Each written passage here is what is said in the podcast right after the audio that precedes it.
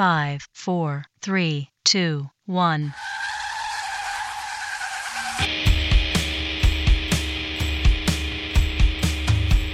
I don't even know what's happening.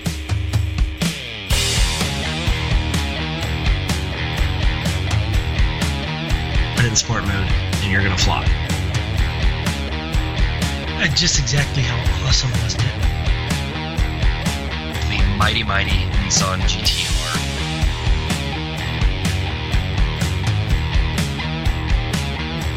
You got the Mustang, the Camaro, the Challenger, the Corvette, the Viper. America. Damn, I forgot the bananas. Five, I four, this. three, two, one. Yeah, we'll do it live. Live, live. Yeah, we'll do it live. Crash, bang, boom, noises, doing it live. YouTube feed that somebody forgot to mute, popping back up in the video. Every time. Uh, uh, people probably just think that's part of the intro music now. Yeah, I think so. Why is the Uh. count not in there twice? That's so weird. Anyways, ladies and gentlemen, boys and girls, welcome to the TopSpeed.com podcast. Whoop, whoop, whoop. Top Speed, that almost sounded like the uh, terrible noise in uh, Price is Right. Boom, boom, boom, boom. Meow. you just lost all your money. TopSpeed.com podcast. And the, pod, Todd, uh, the podcast is the thing that you listen to that is on the internet. It's like a radio show, but on the internet. TopSpeed.com, however, is an automotive based website where we cover all of the cool things in the world that have motors, wheels, that sort of things. They move, they go fast, they hold people. That's what we do. That's what we like. That's what we talk about. So, hello, everybody. I'm Christian Moe. Today I am joined by our editor in chief, Justin Cupler. Hey, everybody made it here uh, without any technical difficulties on my end today. My mic worked, my headphones worked, my camera worked. Man, I think it's the first time in weeks. Web of lies. Something is broken and we just don't know it yet. Or I'll, I'll find a way to break it one way or another. Like like halfway through the podcast, we're just gonna get a chat from Hulty or somebody that's in the live chat. It's like, so why am I watching Justin's home movies? Uh-oh. Hope they turn them off. All right. Also joining us is Mr. Mark McNabb. Hello, Mark. Ah, what's up, guys? Uh, how y'all doing? Th- All right. Okay, I, I'm asking a question. But they I'm not- can't answer you. Or are you asking us? Yes. How are you doing? Oh, um, yeah, I'm tired, but I'm here working Okay, that's live. great. I'm wearing a shirt with a car on it that's fun to drive, but I don't like. Okay, that's that's fantastic.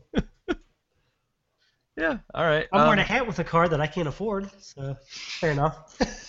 You could afford a used one. I see them for four or five grand all day long in Knoxville. I'll tell you what, I wrote an article about the uh, the two series the other day. Oh, I want the M235 so bad. See, Oh. I'll want one when they make a proper M2. Yeah. I don't know. That M235 is pretty badass. I'll stay away from the half-assed M2.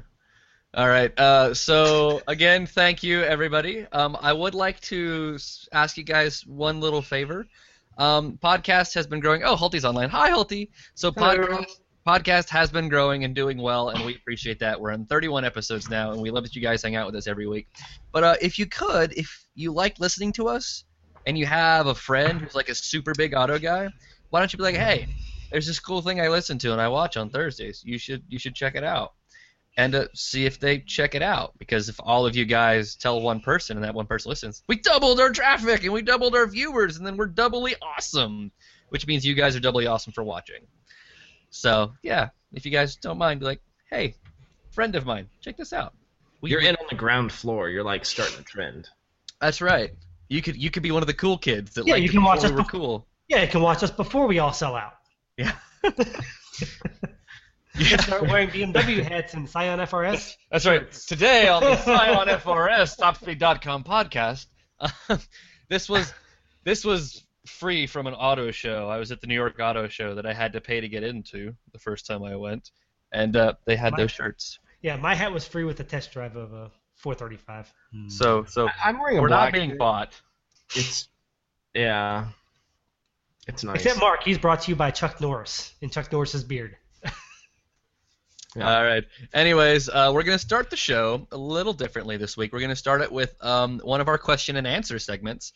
Um, because we had a question on last week's show that's a random not car question, so we're gonna start it off with all of our random not car crap we seem to do at the beginning of the show for no reason. Yeah. Um, so anyway. Carl Knox says, "Hey, off topic, but did any of you guys get an iPhone 6 and did it bend?" Mark, did you get an iPhone 6? I take that as a no. Look, look how No. beautiful it is. No, yes, look at it. Look Oh, at it. did. Oh, oh, look at you, fancy. No, right? Yeah. Is that a six or a six? No, it's a six. It's not a six plus. it's not big It is a six, not a six plus. plus, and uh, no, it has not bent. Uh, the six doesn't have that issue. It's just a six plus. Well, no, no, they both fat. do. No, it's only if you're fat with a six plus and you sit on it. Well, but I've seen all the actual testing. All of them will bend because they're all made of metal.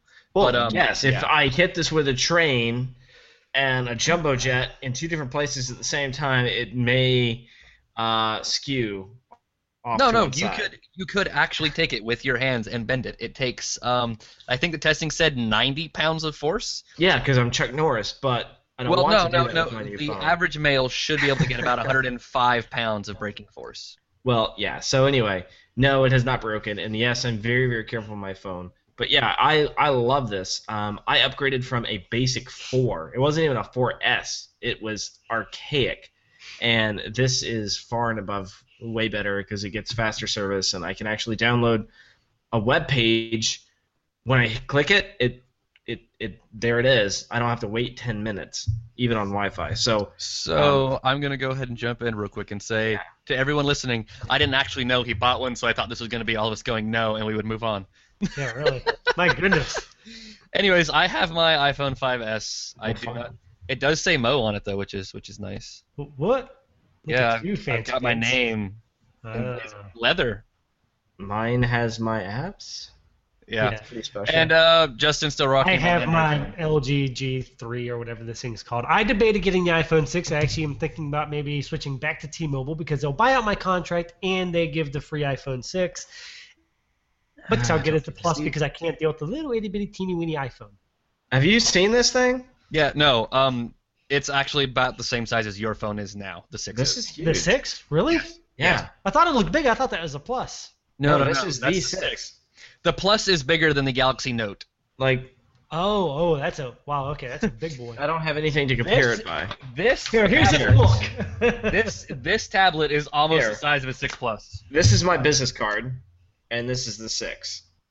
Oh, okay, there we go. That's that's a little better. So, oh wow, I yeah, because your business card's like the size of the screen of the old iPhone. Yeah, because I mean that's Yeah. know, you oh see how big- Okay. Okay. So- anyways, we're gonna move on because I didn't think Yeah. this would take that long. Otherwise, I wouldn't have done it at the beginning. I'm sorry. Rhetorical question. Let's jump into weekly wheels. We're gonna start with Justin driving a mom machine. Yes, soccer balls are not included, but yes, I drove the 2015 Honda Odyssey uh, Touring Elite, world's longest name for a minivan, and um, elite. I'm not going to talk about how it drives. I didn't talk about how it drives in my review. I'm not going to talk about really the driving here, except that it's okay. It's a minivan. That's what it is. It Yeah. rides fine. It handles fine. It accelerates fine. You'll get on the highway okay. You know what? you know what Um, needs, needs to be said about the driving dynamics of every minivan in the world? It drives just as good, if not slightly better, than your stupid freaking crossover. I don't know about that because I have a crossover right now, and it's a night and day difference between this and what the uh, Odyssey I just turned in. But anywho, what the, what the story is on this, and I even said it in my review, which should go live, I think, sometime later today or next week, is that the inside is what really matters. You know, that's that's the key of the the Honda Odyssey. Sure, the outside's cool. You have three power doors. The two side doors are power, and the rear hatch is power. You can actually open them with a little button on the key fob. So you have like six buttons on this little tiny key fob. It's kind of kind of weird. If you have big fat thumbs, you won't be able to actually use it that well. But uh, yeah, just walk up, you hold the button, all three doors are open up. You load up your groceries, put the kid in the car seat, whatever. Um, but inside, you get all this dead cow all over the place in the Elite Touring. It's on everything except the dashboard. Uh, just like every other Honda product, it has that weird soft top dash. Um, I love that we say all these dead cows because Yeah. I do too, but it is funny when you stop and think about it. Uh, you just open up the doors and you step inside, and there's just all this dead cow. the words we use to sound creative. It just reminds me of that uh, MythBusters episode where they put the dead pigs inside the the C4 Corvette. Please look at all of the slaughtered bovine. Ugh, but it's just uh, terrible. and uh, it comes with the Sirius XM. I don't like the way they're, and actually I don't like the way any Honda uh, audio system works with Sirius because they don't integrate it too well with the rotary knob. You have to sit there and push the button and jam the button on the on the touchscreen and just push, push, push, push, push, push, push, push, push, push, push to go through your stations. And the touchscreen doesn't work very well, so I don't like that either. It's not the feedback isn't great. So you don't know if you really pushed the button or not. And you're like, okay, did I push it? Because it takes a second to respond too. So it's not that great. And it's they spread out 12 speakers across this massive van. So it kind of sounds like crap. The, the audio system is not that great for the up. It's supposedly upgraded, but it's not that great. But what really matters in the back seat, you have a 13-inch ultra-wide DVD player to keep the kids quiet. Mm-hmm. Um, what's cool is it splits into two screens. So if you get an auxiliary DVD player, you just grab a DVD player and plug it into the HDMI port or the RCA cable ports in the third row. You can actually watch the main DVD player on one side that's inside the van, and then the secondary DVD player on the second screen. So you know, your younger kid can watch cartoons while the older kid watches whatever the newest pop video is or whatever. I like that they have an HDMI because that means I can hook up my Xbox in it. Well, hang on a second. There, there's one issue with that. Yes, they have an HDMI port, they have RCA cables, and they have an AC plug back there. But the issue is the AC plug only handles 150 watts. The Xbox is 203 watts. Oh. So if you plug your Xbox in that thing, it's going to go hi. It's going to turn on for about 2.5 seconds, then turn right off. well, but Sounds like that's with the somebody tried Xbox that. One. Uh, and I'm not sure. I looked on my Xbox. I have the Xbox One. I didn't get to look at it. I looked at my Xbox 360. It said 203. My Xbox One, I couldn't find. Well, the how old is your. Xbox 360? Uh, it's the big fat one. It's Because every revision they came out with has lower and lower power ratings. So I think like the newest one, the new Xbox S or whatever, is probably under 150. That'd be a lot of wattage to cut off it, but I guess they redesigned the brick, make the brick more efficient. I guess they wouldn't need that. Well, much and the chips inside. The old ones had two Oh, chips. yeah. The new ones only have a single chip. They can buy the CPU and video Yeah. card one chip. that's true. But I'm sure that the, the standard Xbox One now probably more than 203. I would assume. Oh yeah, that the, Yeah. yeah, that thing needs a lot of power. Yeah, yeah. So yeah, you're not gonna hook up your Xbox One in it, but you'll probably get like Christian said, you can probably get the Xbox S, the slim one, on there and be okay, be borderline. Uh, but it's mostly obviously set up for DVDs. But the issue here's one weird thing about that whole setup. On it's in the, the the plugs are in the third row, which is fine. I understand that. But you have your RCA cable, RCA jacks, and your AC adapter plug on one side. Clear on the other side of the third row is where the HDMI cable is. So if you're running HDMI cable, you have to plug in on one side and string the power cord all the way across the other side to plug in the HDMI. Unless you have a long enough HDMI to span the length of the uh, the rear seats. So it, it just seems kind of a strange thing to do. Why they didn't put them side by side, I'm not too sure if there's like an interference issue with the AC plug there or something, but for some reason they put that there. Uh, but all in all, it's a family hauler. It hauls the family very well. The even the third row seats have like 40 inches of leg room. The back seats have that magic stowing where you pull on this little cord, it flips down automatically. But watch out not to get your fingers caught inside when it flips over, because um, it kind of hurts. Yeah, yeah. In one of my videos, I actually nailed myself, and fortunately, I deleted that video because there were plenty of expletives spoken at that time. I should have probably kept on in for the out. Yeah, outtakes, no. See, but- what you what you should have done is put that video in and then just have just this huge beep as you're like jumping around holding your hand. that would actually a pretty good idea. Damn. But overall, it's a cool van. But here's one issue um, that I highlighted is this van costs forty four thousand four hundred and fifty dollars. Ouch. I looked at it. You could buy plenty of German metal for that. You can buy BMW 3 Series. You could buy a 2 Series. You could buy a CLA. You could buy a 4 Series. You could buy an Audi A5. You could buy a whole But bunch but of stuff. but but that's going the wrong direction. Yep. yeah, You I need to look at what you can buy that'll haul your kids. And that's what I that's what I mentioned. I said it can buy all this stuff, but if you're looking to haul kids, this is it's what you got, and it's actually not that bad. Um, well, but cool here's the thing: how much do you think a um, GMC Acadia with leather and TVs will run you? Uh, Acadia. I didn't look. I didn't get that far into the review, so I haven't gotten to look at the competition. But Acadia with everything, forty three thousand. Fifty-seven thousand. Whoo! Oh yeah, Acadia. Holy Acadia's cow. bigger. If you're gonna jump up to the Acadia Denali and get the nice wheels and the leather and the TVs, you're looking at over fifty grand. But I'll guarantee you that the that the Acadia drives significantly better than the Odyssey. Drive the Odyssey, then drive the Acadia. I bet it drives a lot better. Okay, so I've not driven the Odyssey, but I've driven the Grand Caravan and the Nissan Quest and the Toyota Swagger Wagon, which is a terrible name. No, it's not. It's awesome. All three of those drive substantially better than the Acadia I was. Really? Yes. Oh my god. Wow. See, I don't have experience but, in but, those. but again, I do have to say the last Acadia I drove was a 2013, so it was right before the new model. I don't know how much of the undercarriage has changed in the transition, but as far as the old model, take the minivans all day long. Now here, here's one neat thing that I found out about this van. Uh, if you do a lot of U-turns or you have to turn a lot of tight spaces, this thing is amazingly tight. Like it turns, I think it's a 36 foot circle. It is very tight on a two-lane road. You can just whip a U-turn, no problem at all. It's it's really cool. I didn't expect that because I know my parents' old old Dodge Caravan. You had to have like five lanes to cross over.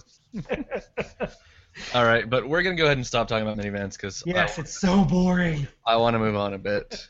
Um, I do want to jump in that uh, Mark, you've been given some. It's an excited moment that kind of rags on you a little bit. Hulty said, "Yay! Does this mean we're gonna Mark? Does this mean I'm gonna see some full HD reviews?" yes, it does. As long as this thing does HD. It it does. It'll does. do HD slow mo, Yeah. So which is super cool to play with, by the way. yeah, I haven't because I've only had it for like two days, not even that. So um, yes, my videos will be much of better quality now. So I'm excited about that. So So yeah, there you guys go. yeah, But, uh, we're gonna video. Move on. Yeah, we're gonna move on. I'm gonna talk about um, a crossover that you could buy that um, actually does tend to drive better than than a minivan. Um, Yeah. I was in the Hyundai Santa Fe Sport this last week, and again, I God, I, I hate crossovers. They are so compromised in so many ways. They're just terrible at everything. They just they are. Um, but the Santa Fe really tends to kind of not be. Um, it's relatively well equipped, relatively affordable, and um, I actually just realized that um, the cheapest one is the best one to buy. So the Hyundai Santa Fe Sport comes in two models: a 2.0 turbo and a base 2.4 liter four banger with 190 horsepower in this gigantic SUV. I drove the turbo and I hated the turbo because it does this terrible thing where when you're driving, if you want to go a little bit faster, you give it a little bit of gas, and the car will drop a gear. And when it drops the gear, it slings you up in the rev range because you've got this wound out 2.0 turbo with like 290 horsepower. The car just fights you and scrabbles away and tries to take off and leave, you know, and you look like you're just being some jerk who doesn't want to let somebody past you because you just lurch away.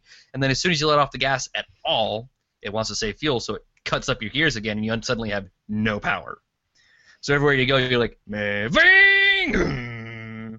Anytime you try and go faster, it's super annoying. The base engine doesn't do that. I don't know if it's the way the power band's set up or the way the transmission is designed or whatever, but if I want to go a little bit faster, I push the pedal a little bit harder, and I just sort of go a bit more. Drivability so much better. Um, interior on this thing, so good. It's just, God, is it good? And and Hyundai's been getting better and better about it every time. And um, you'll you'll see this in my review when it goes live. But it's like the number one thing I, I say about the Santa Fe is every time I get in it, no matter how many other things I've driven since then, it always amazes me how much it doesn't suck. The interior's just nice. The suspension, which is usually a sore spot for me on Hyundai's, is great. It's comfortable enough that you know you're not going to get upset with it. You know you're not going to make everyone uncomfortable, but it's still stiff enough that you're not going to make everybody sick when you're driving down a mountain road.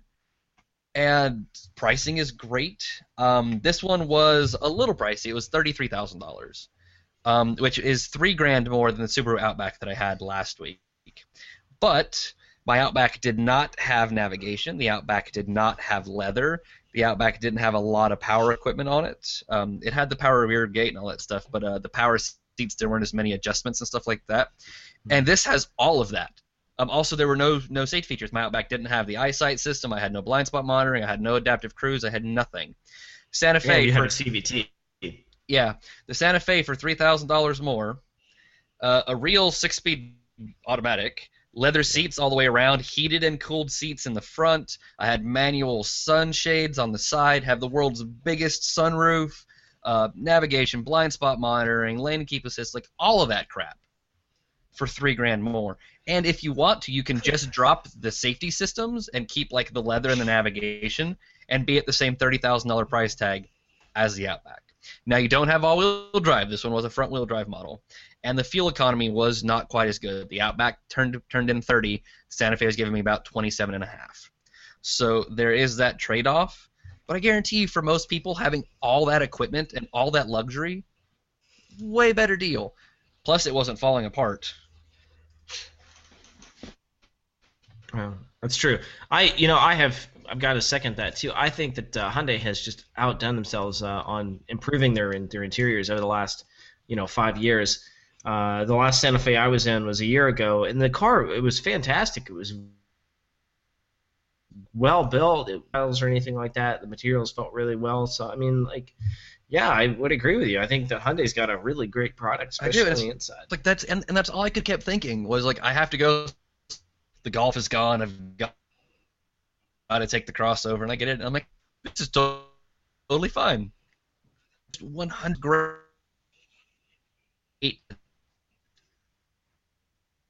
hundred great. Yeah. This with a crossover is cross crossovers are usually so. How good is it? Five. It's like a six out of ten. What's the fuel economy? It's like a six out of ten. You know, how is the ease of entry and exit for the third row? It's like a six out of ten. Whereas you get something like a minivan, a minivan usually isn't that great to drive. It isn't that great on fuel, but it's super great on the space and the people holding and that sort of stuff. Um, but this is like a good seven and a half out of ten. Like everything is seven and a half out of ten. There is no third row, but the back doors open up really wide and they come like almost directly perpendicular out from the car. So there's plenty of space to get in. The back seats slide and they recline so you can adjust space. If you have a child seat and you want to slide it forward so you can reach the child easier, you can do that. If you need more cargo space, you can slide up. If you have adults who want to be in there and relax and comfortable, they can slide back and they can lean the seat back a little bit. You know, it gets all that stuff right. Um, again, it's got 190 horsepower, which doesn't sound like a lot, but it's more than you get from the standard four bangers from like the Chevy Equinox or the Toyota Venza. Um, and it feels quick enough. Uh, I was timing like an eight, eight, eight and a half second zero to sixty, so not quick, but not slow. Um, again, I was getting 27 miles to the gallon, 28 miles to the gallon, so fairly fuel efficient for being a car that big. Like everything is just good. Nothing, nothing Yeah. is super bad or annoying. And that car will tow like three thousand pounds. Uh, no, that's a Santa Fe. The big one, the Oh, three okay. row, and that's uh, yeah, like a five thousand pounds, I think, standard on all of them. This was the two row sport. Oh, okay. Oh, okay, okay. Yeah, it's been a while since I've heard the press information, but uh, yeah, I, I, you know, I've been impressed with Hyundai stuff. So. Yeah, I I really enjoyed it, and in fact, um, I actually think I'm gonna try to convince one of my neighbors to buy one. She's been hassling me about a good crossover to buy, and I keep telling her to buy a wagon uh, because she doesn't have kids, but she wants an SUV to haul things, and I'm like, just get a wagon, but she won't do it. And um, I was looking at prices on these things, and they're actually really cheap on dealer lots right now. Um, so the base price for a standard model is twenty five five. They have them. There's I think nine of them at my local dealer for twenty one for for for twenty one six. It's not too bad. So Wow, that's that's really good actually. yeah, so you don't get the leather, you get cloth, and you don't get some of the nicer equipment like like the navigation, but you still get the nice interior, you still get the great drive, you still get all the space and the practicality. Twenty one thousand dollars. It's kind of hard to hear you saying that a crossover is not that bad, but a Hyundai crossover is not that bad. Right, and and again, I keep going back to that stupid that stupid Outback. Thirty thousand dollars, no navigation, broken, right? And it was thirty thousand dollars. Cloth seats, thirty thousand dollars. Or I can go and actually here in town, it's the same dealer. It is a it's it's it's a it's a Grayson dealer. It's Grayson Hyundai Subaru. So at the same dealer, I can save nine thousand dollars and get a car with slightly more space that's better to drive, has more horsepower, and it just gets slightly less on the fuel fuel economy. But you know, nine thousand dollars buys a lot of gas. A lot. Yeah, that gets you through the whole lifetime in that thing probably. So I'm just like, wow. All right. Anyways, let's move on because Mark got to drive a bunch of cool stuff. Yeah, I- kind of I- We spent forever talking about boring crap, and we have Mark over here with like a trio of badassness. Yeah, so I I've kind of been lucky in the last couple couple weeks. I, I've gotten to drive a lot of cool stuff. Um, so Jeep sent me the Jeep uh, Wrangler Rubicon, or I wish uh, the uh, the unlimited Sahara model. I can't even think straight right now. Uh, so I had that for a week, and during that time, Toyota sent me on a quick loan the 4Runner TRD um, Pro, which is awesome and I kind of got to compare them side by side. And the story's coming uh, either today or, um, well, I'm going to get it done today. It's probably be next week before it goes live. But um, the, you know, I have to say that that 4Runner TRD Pro is that's really special. I've gotten to spend some time in the regular 4Runner, uh, like the Trail Edition, and uh, on you know on which the TRD Pro is based. And I really liked it. It felt really good. It was competent on road. It was really good off road it was just a solid body on frame SUV with tons of space. But then the TRD Pro takes that up like 10 notches. And all the stuff that I like I like this one because it goes to eleven. Yes. this one doesn't come with party mode though. But anyway, um, all the good stuff that the 4Runner has, this doesn't touch. This just helps the off-road aspect of it, but really it doesn't hurt the on-road either. Like, you know, just comparing my notes with what I had with the regular 4Runner and then this, they're both fairly the same on road. Like, I don't, I didn't feel like this was too top-heavy or it didn't, uh, it didn't scrub rubber going through uh, turns or anything like that. So the TRD Pro really doesn't hurt its on-road street ability, which is What kind of tires were on it? Nitto Terra Grapplers actually. How big? Uh, 32 inch, I think. See, that's So my we- biggest problem with all these off-road machines, is the terrible drone those tires like that make on the highway. This wasn't so bad. unbearable. Okay, so the these are probably the most aggressive factory tires you can buy, short of a Jeep Rubicon. Um, they're pretty intense. I mean, they are literally an all-terrain tire that uh, has been, you know, making really great strides in the aftermarket like replacement tire category, and this is kind of one of the first times it's been on a traditional or like a OEM style car, and uh, they really do well. Uh, they're not loud. If you if you even have the radio on like level one or two, you're not going to hear it. If Really? you turn if you turn if you turn the radio off, windows up, and on the highway, you can hear it just a little bit. But as, if you're listening to the radio at all, even with the windows So- down, you're Okay, so hear it. so the interior sound dampening is really good on that thing. it then. is really good. It is really Like I good. said, that's just my. Normally noises don't bother me, but like if I can roll down the window and I can still hear "Wah" over the sound See, of that's- the wind rushing into the cabin, See, that's the thing. If you roll the window down, you actually hear less of the tire drone because you hear more wind noise than you do tire drone. right? So, like I said, in, I've been um, in some off-road machines that yeah, like I'm like okay, the tire drone is too loud, so I roll down the window. and I'm like, it just got worse. How does that happen? Yeah, no, this is totally not the case. Um, so in comparison with the Jeep, okay, so we all know how Jeep is, right? It's it's it's a real off-road machine. Like that's its purpose. Um, and I'm gonna reveal this too in my uh, in my review. Um, I, I have a special place for Jeep in my heart, but I have to say, I think the 4Runner really does it better. Um, it, it's better off-road, obviously, because it's the TRD Pro. If I had the Jeep Rubicon, uh, it might not be the case. But off-road, the 4Runner's got it. On-road, the 4Runner has it too. It just feels more uh, planted, more stable. Um, you know, the Jeep has two solid axles, front and rear, whereas the 4Runner has a five-link uh, axle in the back and independent front suspension. So I mean, the the 4Runner has it on the road too. Interior equipment, 4Runner all the way. It's got the lights or the uh, Toyota Entune infotainment system or whatever like that. Interior was really nicely equipped, whereas the Jeep had this old Uconnect 3.0 infotainment system Yeah, that the little one. sucks. Oh, Jeep, please get that out of your equipment. Please stop building that. It's 2014. Stop. Well, I think I think that thing came out when I was selling Dodge vehicles back in like 2006. It's so terrible. It's so terrible. Um, and you know the the interior is not nearly as nice. Yes, it's a Jeep and you can hose it out and stuff like that, but comparatively side by side, the 4Runner's got it beat. Now, of course, the Jeep is really fun because you can take the top off, which I did. You can take the doors off, which I did, uh, and it, you can blast around town and have a great time in it, and it's really, really, really fun. And you can just pull that four-wheel drive lever back into four high and go pretty much anywhere you want to go. Um, so, I mean, yeah, it's the Jeep is really cool, the 4Runner is really cool, but if I was gonna buy one of the two, it would be the 4Runner. What's the price difference between the two? Not a whole lot. So the Jeep, here's my sticker price: forty thousand two hundred dollars for the for the Sahara edition. And this does have some options too. It's got the uh, leather trim seats, thirty one hundred dollars. Um, the five speed automatic, which is twelve hundred.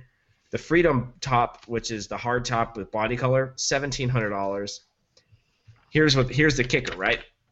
This wonderful Uconnect system. Uh, it's a 730N, uh, and it's got a 20 gig hard drive and all that crap. Uh, Sirius XM satellite radio. Eighteen hundred dollars.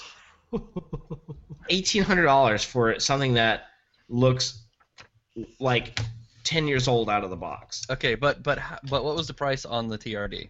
TRD base price comes in at forty one nine. Okay, now close.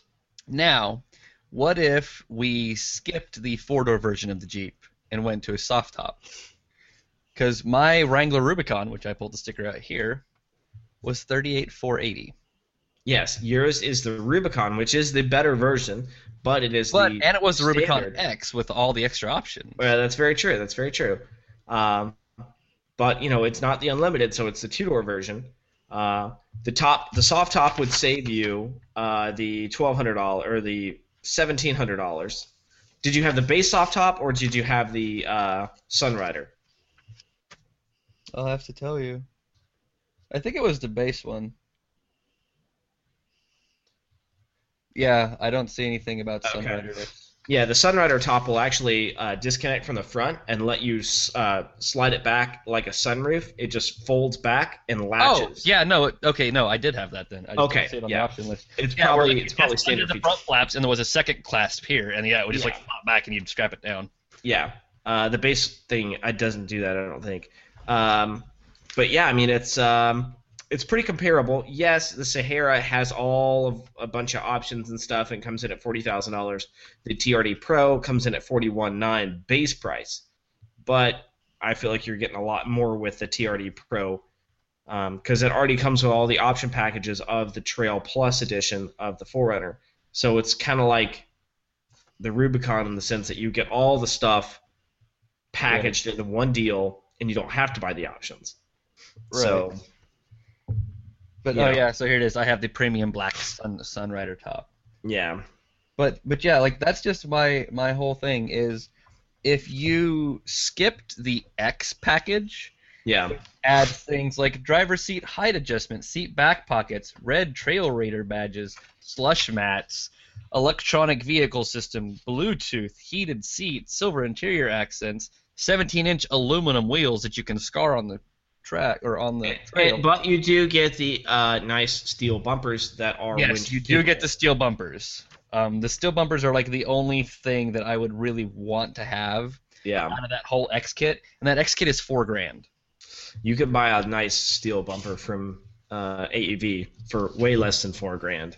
So if we cut the four grand off of it, my Rubicon was thirty four four eighty, with all my options, including my navigation and my big U Connect system. So now, would you take Rubicon Jeep or the TRD? TRD. Because my TRD has four doors, and I can lay the back seats down and have a whole lot more room. I thought you were gonna say something besides whole lot more room. Okay. I've I'm been thinking about Elon Musk lately, so Ah, Oh God. what a what a Reveal terrible. D, huh? Give D. yep. That man loves penis jokes. I'm gonna name my cars the sex, the S, the E, and the X. Oh, I can't. just- He even came that? out and said he he even came out and said that he's like because I want to put a banner up that says Tesla sells sex. Yes. Yeah. I just like the man And kills then now me. he's like, I'm bringing the D. he's like, he's like a 12 year old kid. He's like, hey, hey, hey, hey, hey, I own a company. I'm gonna make a penis joke. It's like I want to see him come outside, like d- do a press release, and it'd like, and the Tesla penis, and the Tesla something something something penis, and the Tesla something penis. You know, it's like that's what I kind of expect from the guy. Like, I, I, you know, But but it's getting him one great attention. brilliant minds Yes, Yep. of this generation. Like the man is going to space in Well, his, with so his own money. the man started PayPal. All right, I made all the money in the world. I'm going to sell PayPal, and I'm going to start Tesla. All right, you know what? I'm also going to build freaking spaceships. You know what?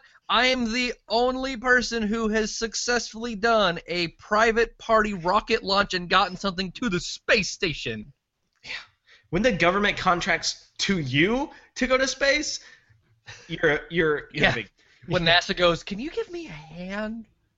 Like, We need to go to space. Can we go on your rocket? Like, I, I just and he's uh, over here making dick jokes. It's the best thing in the whole world.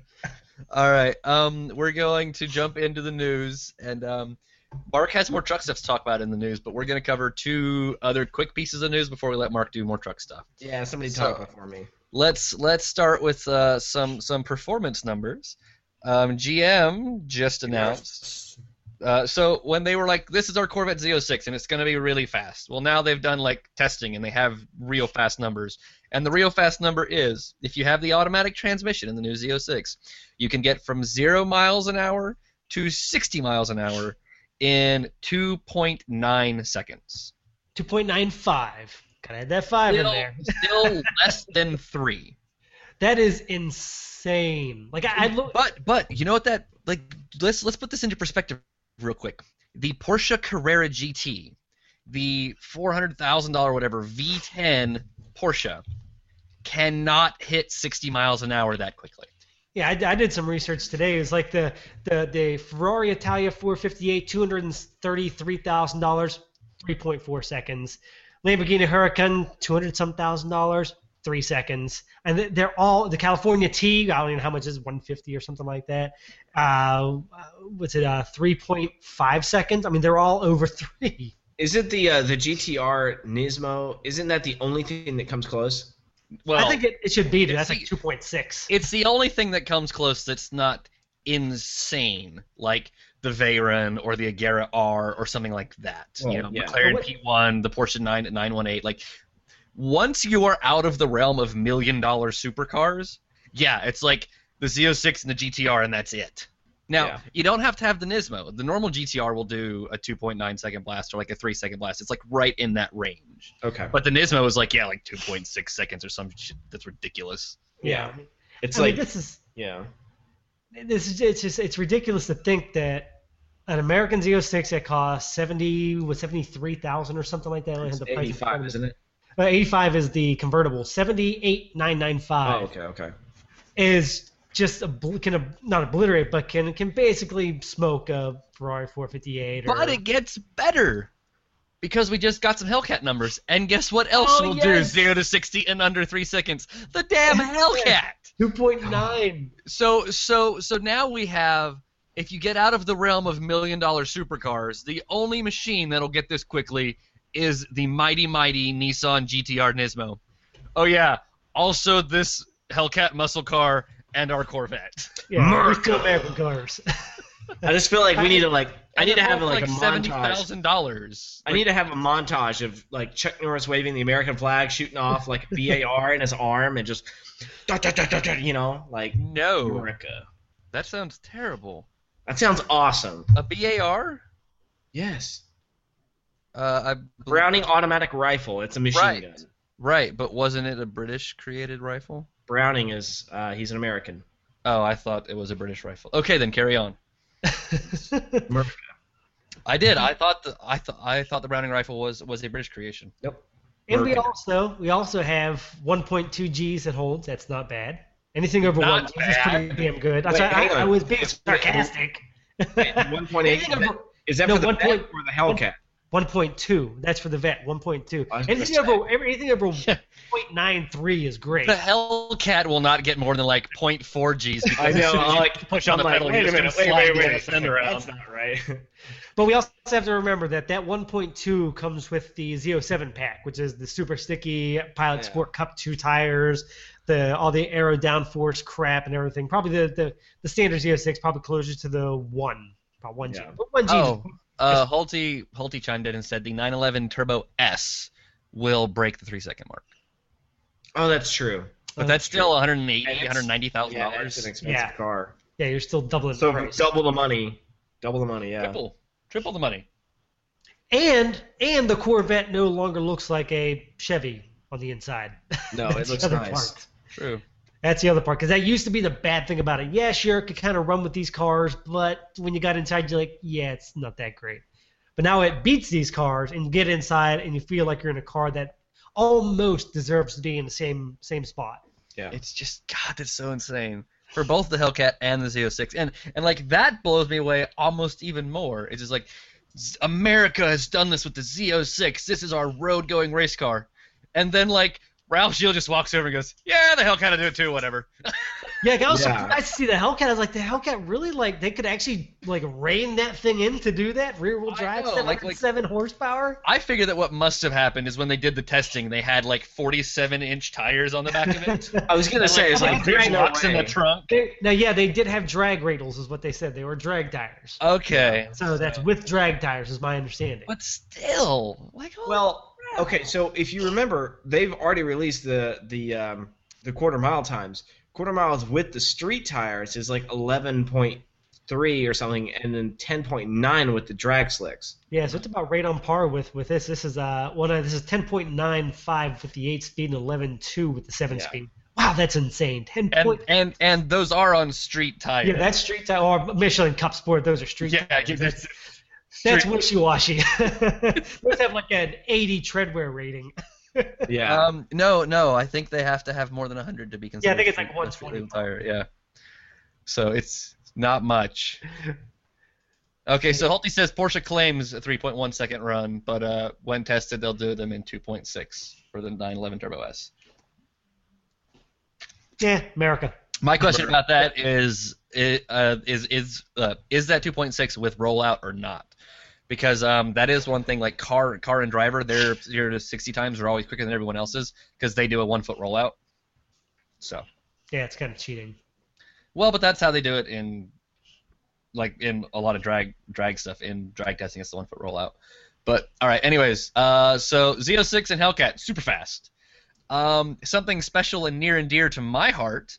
Um, this thing. This is my GoPro Hero 3, and this is my Hero 3 Plus.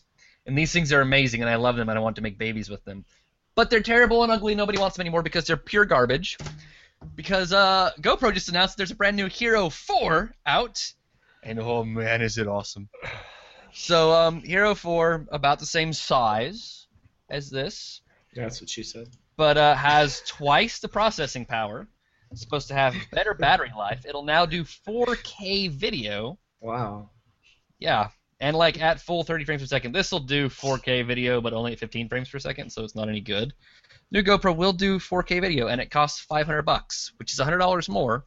But if you go price a new 4K camera, you're looking at like well over a thousand dollars, and now you can get one for 500 bucks. It comes with a waterproof case that's good for more than 100 feet in depth. And it still has built-in Wi-Fi. They've added Bluetooth now, so you can hook it up to your phone with Bluetooth to control it.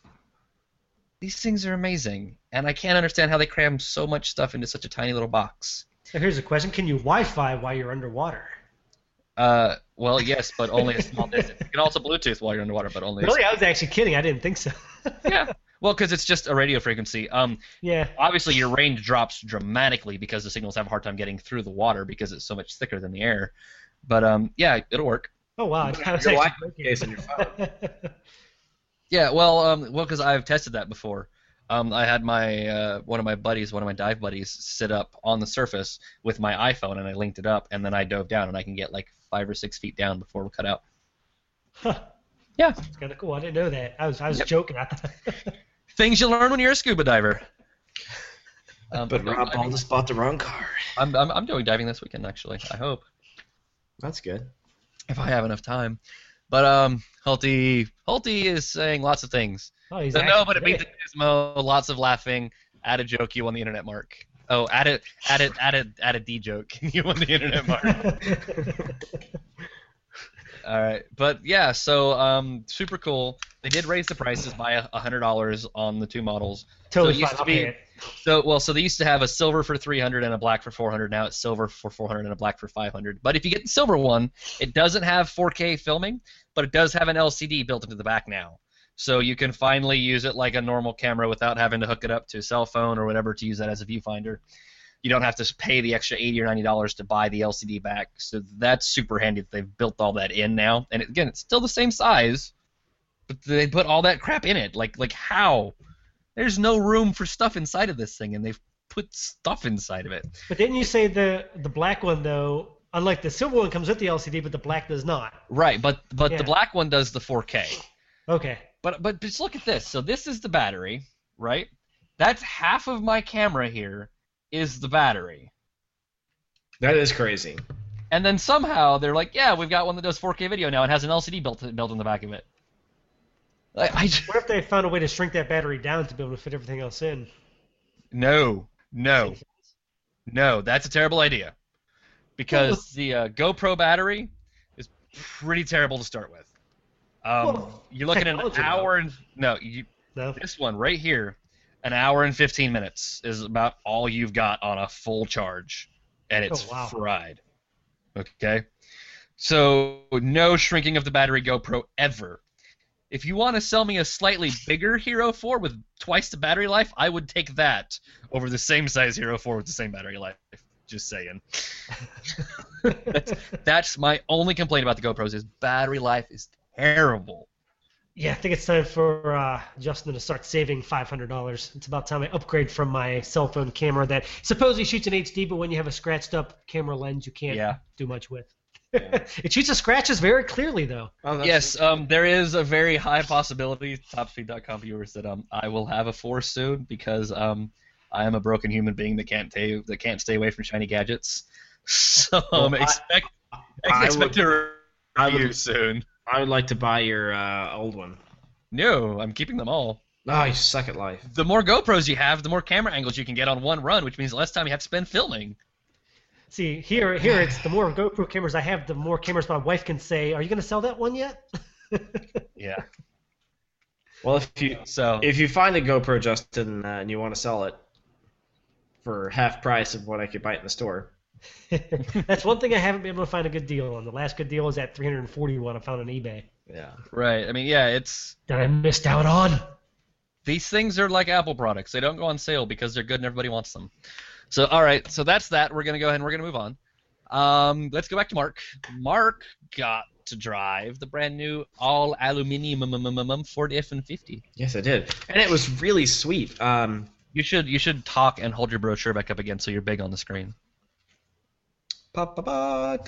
This is me talking so that my brochure is big on the screen. You can see it. There it is.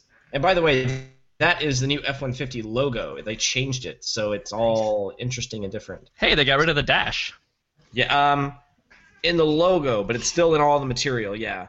Well, I think like, that's because that's their trademark is actually with the dash. Yeah, it's F1, uh, F dash 50. So, okay, so when I got there, they had 2014 F-150s for us to drive uh, about, you know, 30 or 40 miles to kind of get a feel of the old product. And I'm glad they did that um, because I haven't been in one of the, the newer model F-150s in quite a while. And I have to say, you know, I was impressed. I had the 5 liter. It was nice. It had a lot of pickup. It sounded really good. Um, most That of my Coyote V8 is so awesome. Oh, beautiful engine, and it would turn the tires, both of them, without even like sneezing on the throttle. The back end just just lit up. Um, so it was really really fun. Uh, my most my biggest complaint about that truck though was the uh, the seating position. Like I had manual seats because I had an XLT, but it was kind of a base model, and I was really low in the cab, and the the uh, the pillar or the uh, the belt line was really high, and I felt like I just couldn't get comfortable. And um, you know, I mean, the rest of the truck was okay. It had tons of room. It was really uh, it was fun to drive, uh, but it did drive a little big. So the next day, um, we had a chance to drive the new ones, and uh, I have to say they have done some vast, vast improvements. Um, it drives so much smaller. Like even though it is technically about an inch wider, it drives so much smaller. Like you feel like it's not maybe a quarter of the size. Um, the belt lines have shrunk. The seating position is raised. All new electric steering, and of course that all new uh, three or 2.7 liter EcoBoost, which is I was so surprised at that. Right. So like you think a 2.7 liter, like I can get a Camry with a 3.5 liter V6, and that's you know like there's tons of jokes to be made about that, but really the 3.7 was really surprising. It uh, I was able to tow like 7,000 pounds with it, and um, it did not feel slow or sluggish at all, even with four wheel drive crew cab models. Zero to 60 times were really respectable, and uh, it's only a $400 option on the base truck. Really? Only 400 bucks? It's only like a $400 option. So yeah, the Why the hell did 2.7. they even make it an option? I I don't even know why they have the base 3.6. I really don't. Actually, Um, I know I know why they do because there are a lot of people out there. I ain't gonna have that damn turbo witchcraft in my truck. Well, then that, if those people who have that accent will be buying the Audi V8. well, okay. Well, there's just older people then who don't necessarily have that accent who still feel the same way. They Yeah, would they would prefer a standard to the turbo. Yeah, so okay, listen to this. 325 horsepower, 375 pounds-feet of torque out of a 2.7 liter six, uh, six cylinder. 2.7 or 3.7? 2.7. 2.7. Yeah, new engine, 2.7. Because you said 3.7 a minute ago. Yeah, sorry, 2.7. Uh, 2,200 pounds payload, 8,500 pounds towing.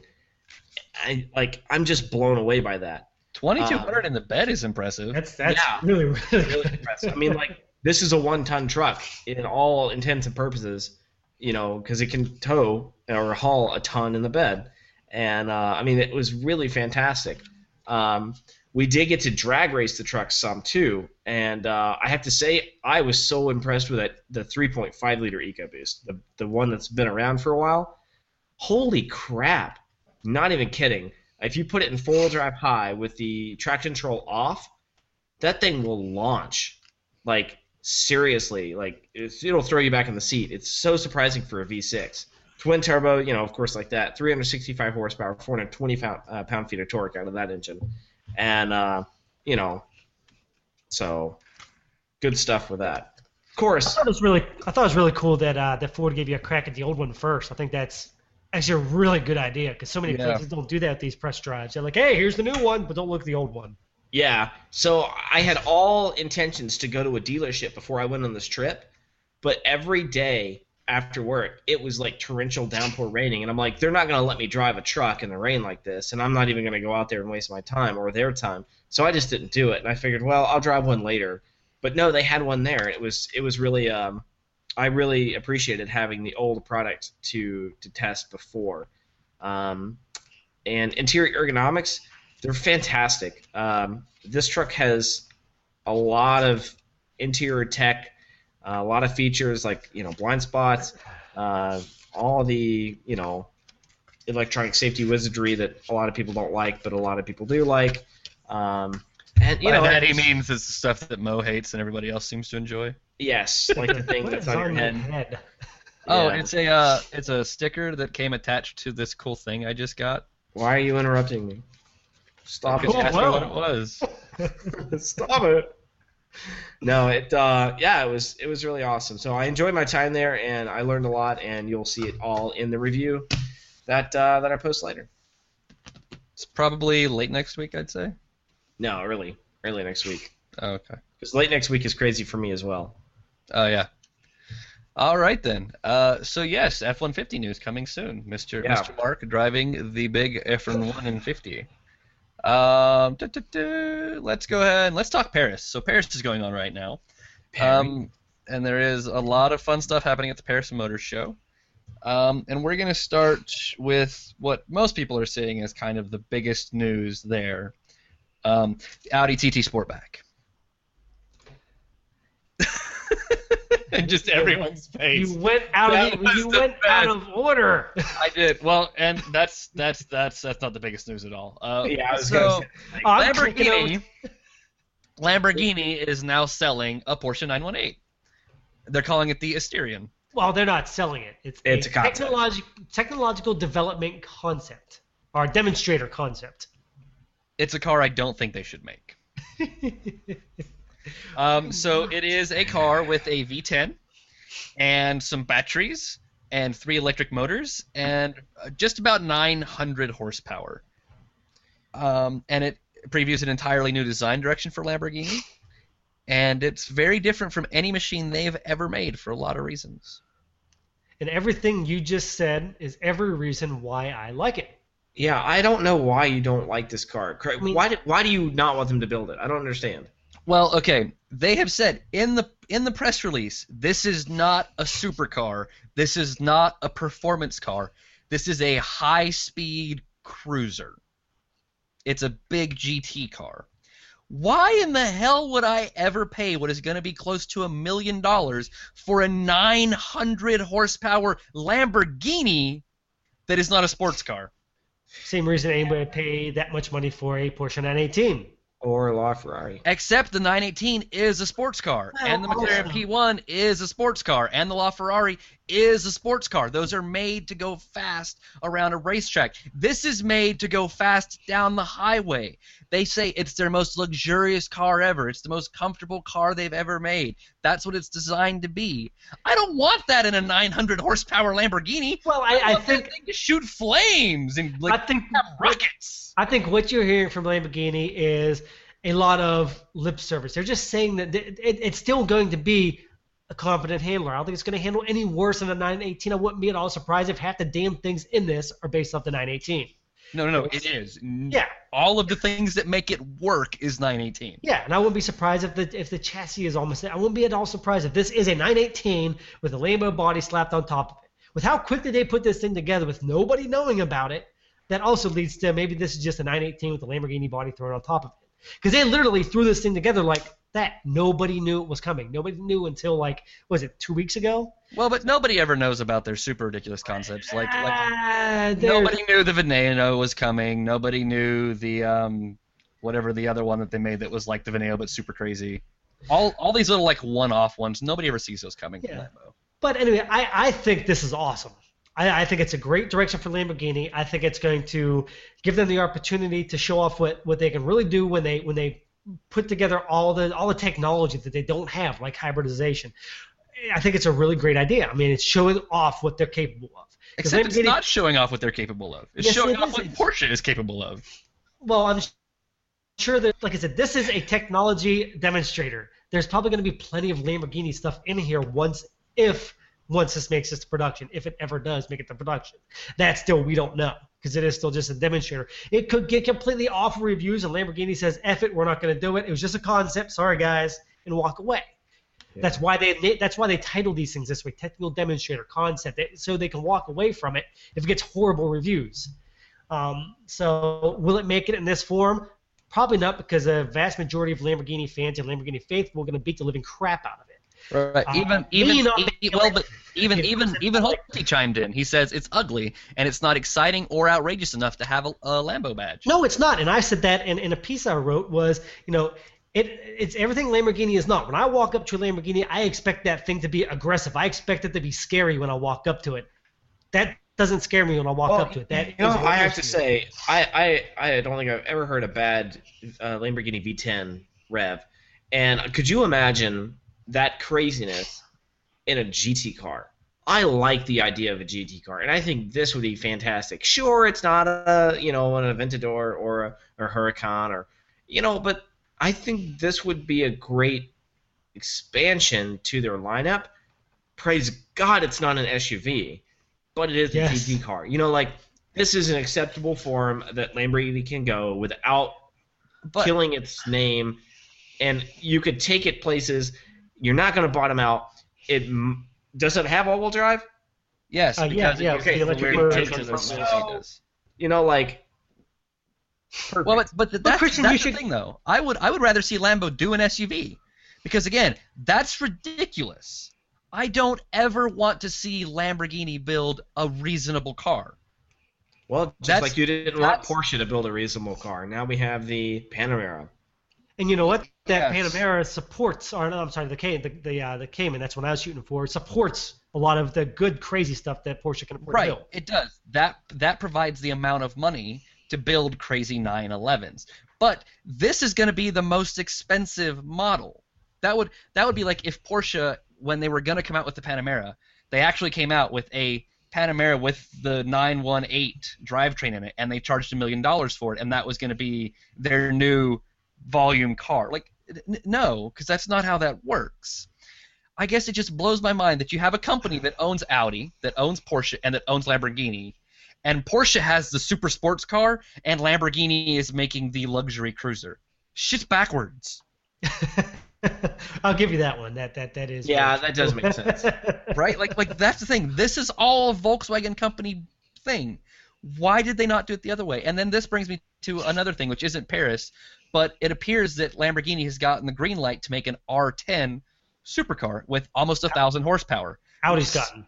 Sorry, yeah, sorry. Audi has gotten the thing to make an R10, a step above the R8 supercar with almost a thousand horse horsepower, which says this is going to be the exact same car that's already the 918, that is already the Asterion with an Audi badge on it. Yep. Which then I go, why did we need this Lamborghini at all? When Audi can have the comfortable cruiser, and they can give the Lamborghini 1,200 horsepower and a V12 instead of a V10, and make it to where it doesn't have a top at all. It's a constant convertible, and there's like wings that pop out the side. Because hell, why not? It's a Lamborghini.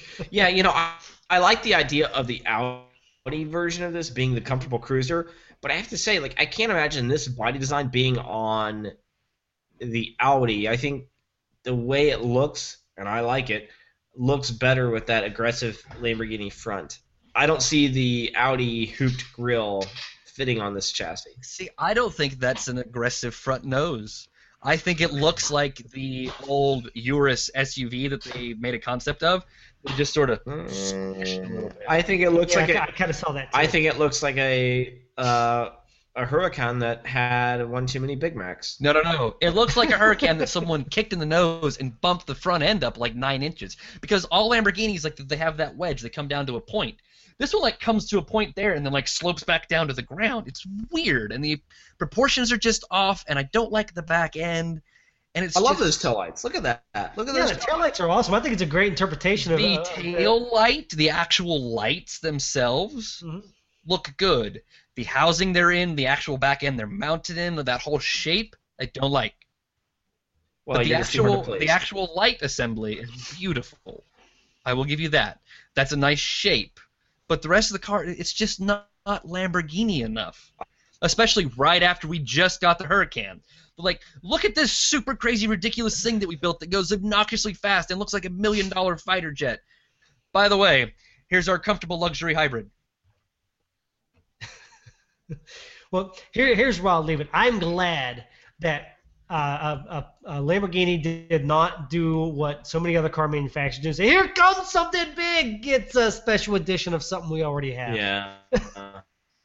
And, uh, Thankfully. maybe That's that's, why. I like this so much. That that might be the reason I liked it so comes much because I was expecting the worst. I was expecting kicking the balls. I know, and I and, and I again, if you listen to last week's show, I totally called it. I'm like, it needs to be just like a topless Huracán, and they're like, what? We think this is really a big goal, and just right that it's not Lambo enough for me. I've driven one of these things, supermodel. That's what a Lambo is.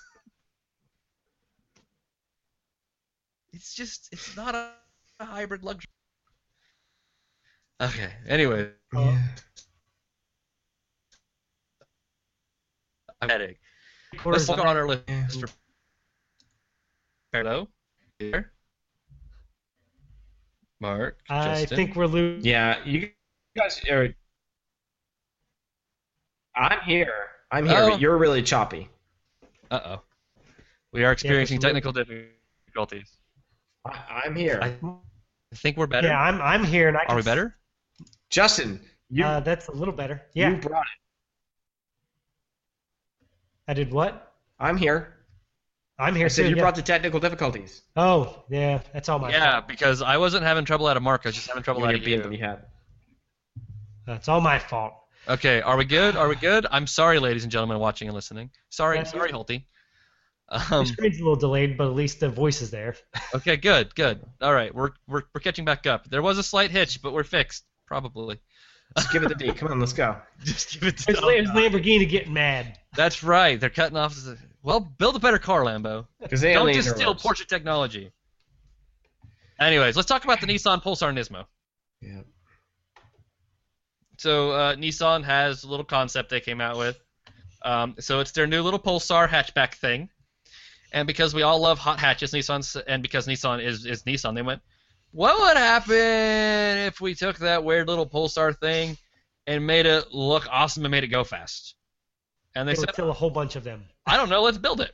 It So, kind of um, looks like a like a Scion XA to me. Huh? Are What? you nuts? You're insane. It looks nothing like that in any way. This thing looks like the sexiest hatchback I've seen. Uh, I'll- I don't know if I'd go that far. I think it's one of the Pretty best I've seen in a long time. So um, they've done the same things they've done to some of their other Nismo cars, like the Juke Nismo and stuff like that. So it's got a cool, aggressive body kit that makes it look like the bottom end is from a GTR. Lots of red bits. It's got this beautiful, like matte silver metallic paint on it. Awesome, huge, massive wheels. And um, Nissan, or so we don't. There's not like this is what we're gonna make. This is just a concept. But uh, talk is a uh, 1.8 liter uh, turbocharged engine, 250-ish horsepower. Um, so we're talking like Ford Focus ST levels of performance, and uh, it does look better than the ST. Yes. The seats on the inside of this thing, which which the Nismo cars, like Nissan does really good on Nismo seats. They're huge, highly aggressive bolstered buckets with lots of suede and stuff on them. These seats are black and red, and they just look like a million dollars. And I'm just there's nothing about this that sounds like a bad idea. Nothing. No, and I, I'm. You guys know I'm a pretty huge Pulsar guy because I had the old school Pulsar from the U.S. side. Just the name alone makes me go, oh, I, I want to see it. I want to have it.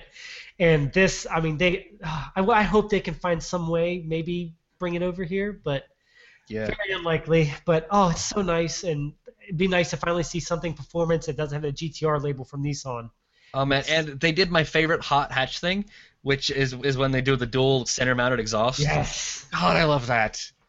It looks like they have a little red inside the exhaust tip from what I'm seeing. Yeah, it looks it- like a red glow. It does almost look like that, like like they've painted the inside. Oh yeah. So if you zoom in on the photo we have on the web- website, it looks like the metal exhaust has been anodized on the inside in red. Yeah. Oh, that is just. God, it's so good. which will uh, very quickly get covered up with the carbon. But it looks great for about 5,000 miles. Well, and you know what? All you have to do is run your finger in there when the car's cool, clean it out. Yeah, don't do it while the thing's hot. Don't do it. If you Ah. do it while it's hot, you deserve what you have coming. You know, I have done that once. I'm not going to comment on how I did it, but I did do that once. Once. Just, uh, so Pulsar Pulsar Nismo, a small Nissan hatch, hatchback with 250 to 300 horsepower that looks like a million dollars. Awesome. Build it and bring it to me, Nissan, please. All right. Uh, next cool, crazy thing. Um, Volkswagen showed up. So you guys know their little XL1 super hybrid does a million miles to the gallon. They Yeah. showed up with another one of those called the XL Sport, and everyone went, "Ha ha ha! Sport what?" And then they went, "By the way, it's got a Ducati motor." And uh, everyone shut up.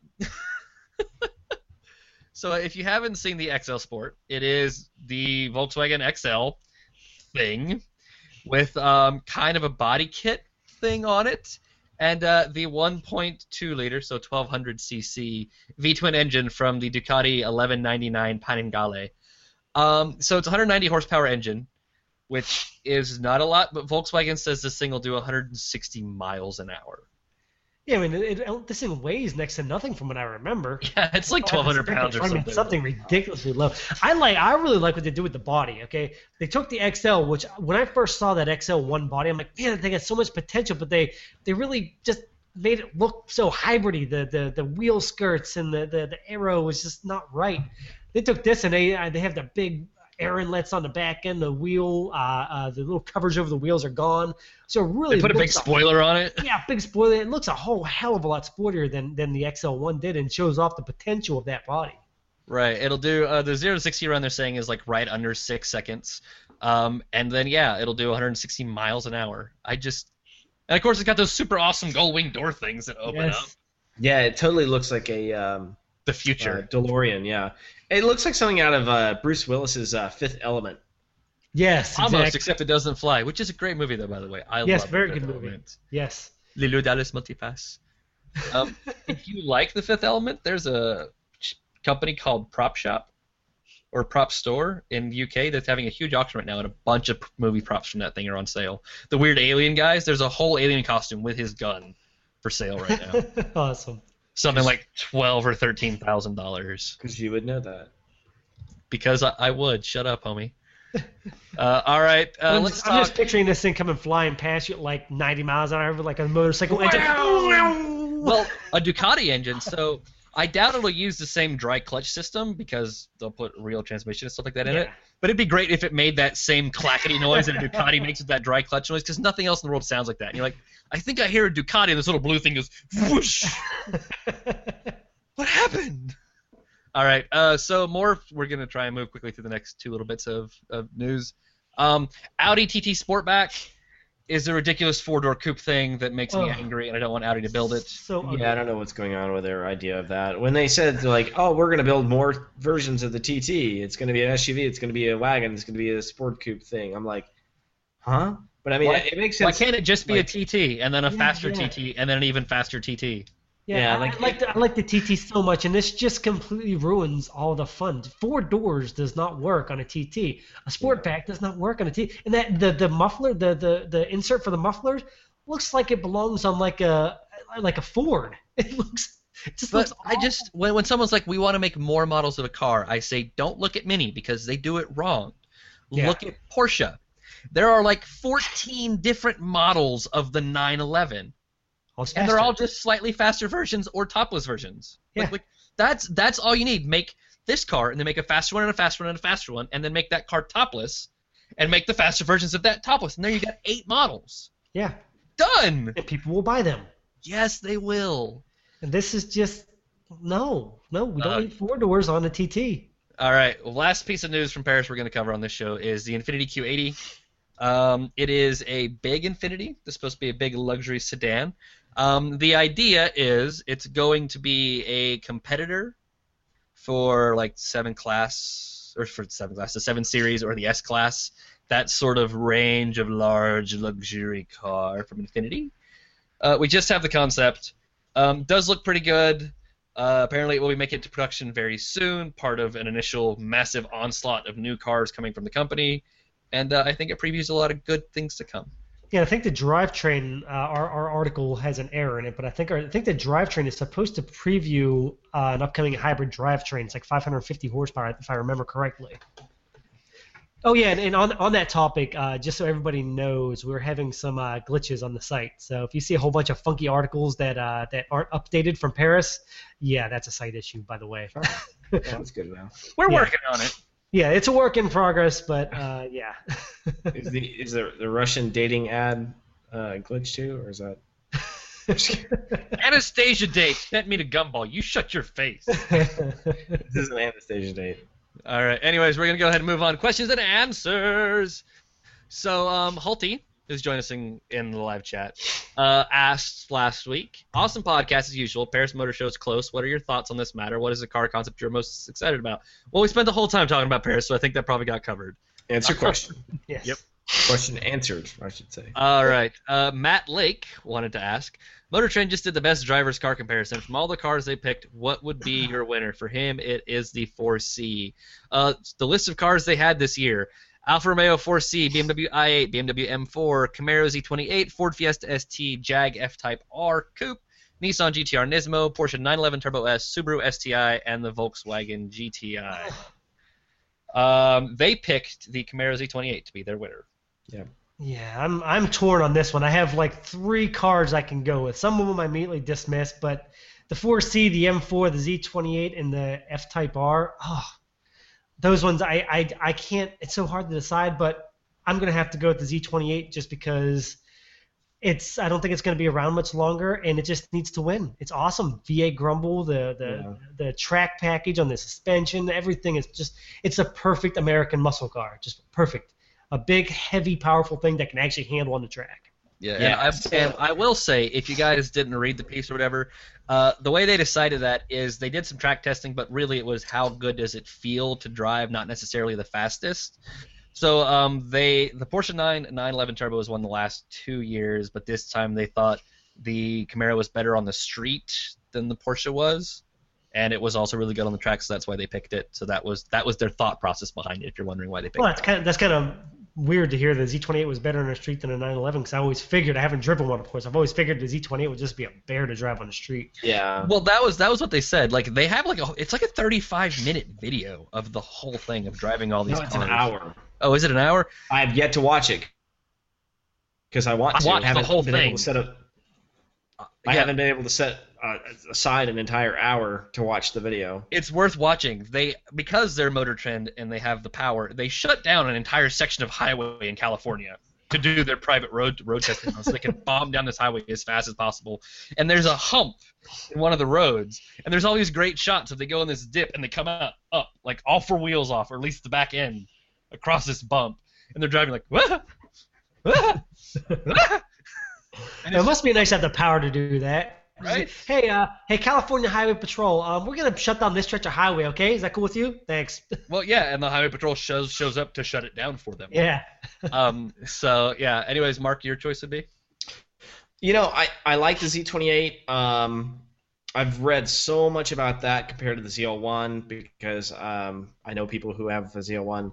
I, you know, I, I think I would pick the ZL1 over the Z28 for a lot of reasons, but I would have to say I think the 4C would be just an amazing little car that is so fun and tossable because it weighs nothing and you know it's got decent power. I think the 4C would be a really fun driver's car, and I think that because it's so natural, like you know, natural steering, natural brakes, it doesn't. Uh, it, it would have to be a very personal relationship with that car. You know, like you feel everything. I imagine that would be a really good driver's car. Okay. Uh, they didn't pick it because they said it was too twitchy. Well, yeah, but Yeah. you know, Well, but you, you you get to that point where if a car is too twitchy, you don't feel safe doing quick things in it. Um, so my thought is, and, and I, I hate it because there's so many cars I've not driven or been in. I've not driven or been in a 4C, an i8, the F-Type R, the Z28, um, or technically I've not been in the R Nis, the GTR Nismo, but I've been in GTRs. Um, I have been in and or driven the M4, the Fiesta ST, the GTR, a 911, a Subaru STI, and a GTI. Um, and all those are fantastic cars. Um, and I just, I have a really hard time believing that the Z28 is that much better than 911 Turbo S. I, I have a really hard time believing that. And it might just be my German fandom in me because everything that's German, like I've, I've never driven a bad German car. Um, I would I would pick the 911 Turbo S. Yeah. I, mean, my my thing is like I do want to say not- I think the bad Germans are out there. They probably are. I've just not driven them. Yeah. Well, the thing about it is, is like you look at the 911 and like that is a proper luxury car too, because I mean it's got great interior, it feels awesome, it's it's put together well. The, the, the Z28 is a base model Camaro with a lot of go fast bits, Yeah. and you get the base interior. Like you have to pay money for a stereo and air You, conditioning. yeah, you don't even get the base interior. You get less than the base interior. Yeah, no air conditioning, no radio. Yeah, I um I went to go look at a Z28 at the dealership, and it is nuts. Like there is no padding or carpet in the trunk. It is metal. It is Right. the body, and you can see everything. Although I do have to say, if I was gonna pick a 911, I wouldn't get the Turbo S. I would get a Carrera S or a Carrera 4S. one I would get the two. Targa. I think the Targas are amazing. They're beautiful. No, see, I don't. I don't like the roof panel. If I think it's cool. if I don't want a roof, I'm just gonna get the convertible. Targa, best of both worlds. No, You're wrong. I disagree. Anyway, I can't be wrong. you're wrong. You're wrong. I can't be wrong. I I hold the power of the podcast. I cannot be wrong. Okay, girls, let's stop. All right, more questions. Witty Derek. Considering the constant safety emissions regulations changes, what brands do you think will leave the U.S. in the next five to ten years? Lotus seems to be in trouble already. What new brands are you hoping to see enter the U.S. market? Um, I, I guess I can go first. And as sad as it seems, um, I really worry that Aston Martin won't be an American brand soon. Yeah. You know, um, they're already having some issues. Um, they're already having to do stop sales on some of their cars.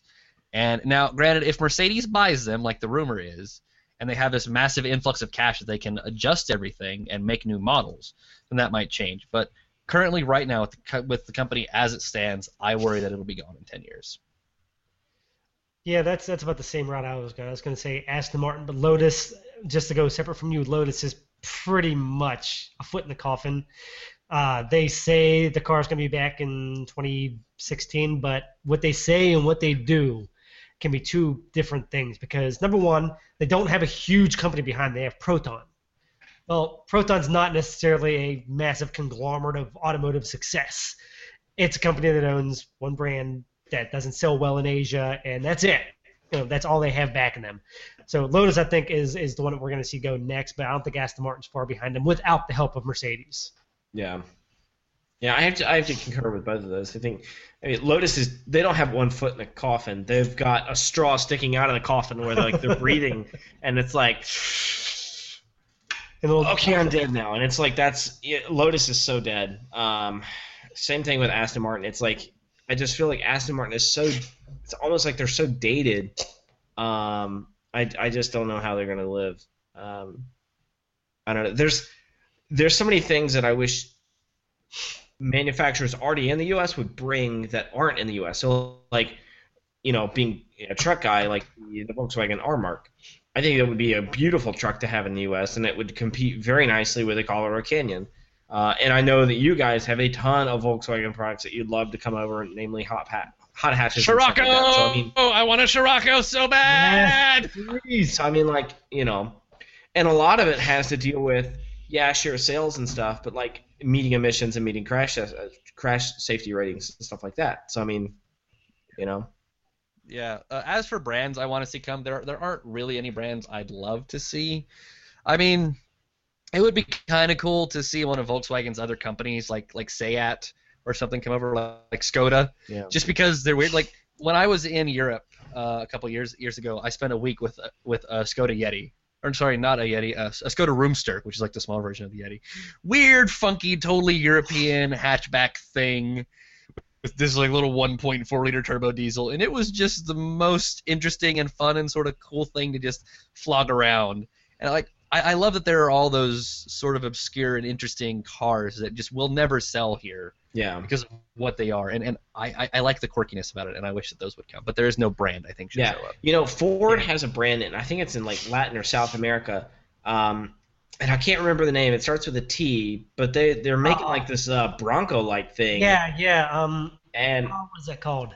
ah, it's like the Terra or It's some some- weird, funky name. I just I just saw the article not even a, wh- not even a few weeks ago. Yeah, I wish they would bring that because that thing looks awesome. But they never will, ever. Nope. Because no, just no. Oh, Troller, the Troller T4. troller. That's what it is. Yeah, and there. that's and that's why they make it, Mark, because they're trolling. you. Yeah, I know. Oh. I I was uh, uh I was riding in the car um, with uh, uh, the chief engineer for the Ford F-150, and uh, I started bugging him about the uh, the Bronco, and I was like, yeah, so you know when Truck Trend did that whole April Fool's joke about the Bronco coming out, I got so excited until I saw the interior, and I'm like, that's a Super Duty, that's not real, it's April Fool's, and he's like, haha, yeah, um, yeah, they really got a lot of people, but um, I don't think we'll ever build it, and I'm like, well, you should. it was like, Mark said so. but Yeah. it'll never sell. yeah, they need to build it. A giant two-door SUV like that will never sell. There will be a handful of rednecks and Mark go Yes, up at the dealer, and that's it. They'll sell like I- nine of them. I will. You know, and like if GM did the same thing with a Blazer, I like that would be the best day of my entire life. Like, what do I buy, the Blazer or the Bronco? You know, so Buy them both. There you go. Yeah. If I had to pick a brand to come back, there's two options on my list: either Renault or Holden. And I know Holden's pretty much dead anyways, but yeah, Holden's dead. I'd love to see Holden come over here just for its last year. Just say, oh, okay, what the hell, bring it over. Get the But Ute, the already- Commodore, all we the already HF have- HF Well, but we already have the good Holden. No, we the don't. SS. Yeah, the Chevy oh, No, SS. don't have- nah, I want the whole. I want. I want the Ute. Bring the Ute. Okay. Yeah, the Ute would be really cool. The cool. Ute would be cool. I, I, I, I would like to have the Maloo. Okay, I mean, like That would that would be all right. Like, imagine this. All right, I've got a sedan. Now I'm going to stick a Corvette engine in it. Now I'm going to put a truck bed on it. Like, that's ridiculously. It's the best car but ever. that's what that car is. It's a Corvette-powered truck car. Well, yeah, it's it's, it's just a it's a modern day El Camino, Yeah, that's that's what it is. and it is pretty awesome. Um, so yeah, there you go. Uh, we're gonna do this one. We're gonna hit really quick. Darren 007, have you guys? Do you guys have any info on if Mazda will do another Mazda Speed 6? It's a shame they stopped with all-wheel drive and 260 horsepower. The all-wheel drive or the old one was fun. A friend of mine has one and it's pretty impressive, even by today's standards. 260 horsepower isn't all that much. Um, yeah, the answer is no. No. yeah, no, I don't have any info, and no, they're not bringing it back. It's just the answer is just no. That car will not come back. Um, The Mazda 6 has changed so much. A, a Mazda does Mazda even just have an all-wheel drive drivetrain any, anymore? Like I don't even think the CX-9 has an all-wheel drive option. Yeah, they have one for the, the You can get one on the CX5. CX-9, I think. Yeah, they have one for the CX5 too. Oh, okay. So, well, if they have one for the CX-5, they could technically move that to a Mazda 6 chassis, but it's never going to happen. Yeah, the Mazda 6 has changed too much. They're going for a different demographic with it. It's grown up there. They don't need a Mazda Speed version of it, I don't think. And I don't think they ever needed the Mazda Speed version of the 6 to begin with. If That's you true. are if you are a Mazda fan and you want a fun, quick car, go find a Mazda 6 wagon with the 6-speed manual. It had a V6. That car is actually quicker than the CX-7 and the old Mazda Speed 6.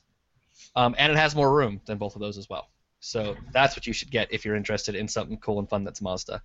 Uh, all right. Albert Fox says what? And this is my favorite question of the Oh, week. Albert Fox. I know what you're going to say. What new safety tech do you find most helpful and annoying? I, for one, am very pleased with the blind spot monitoring system.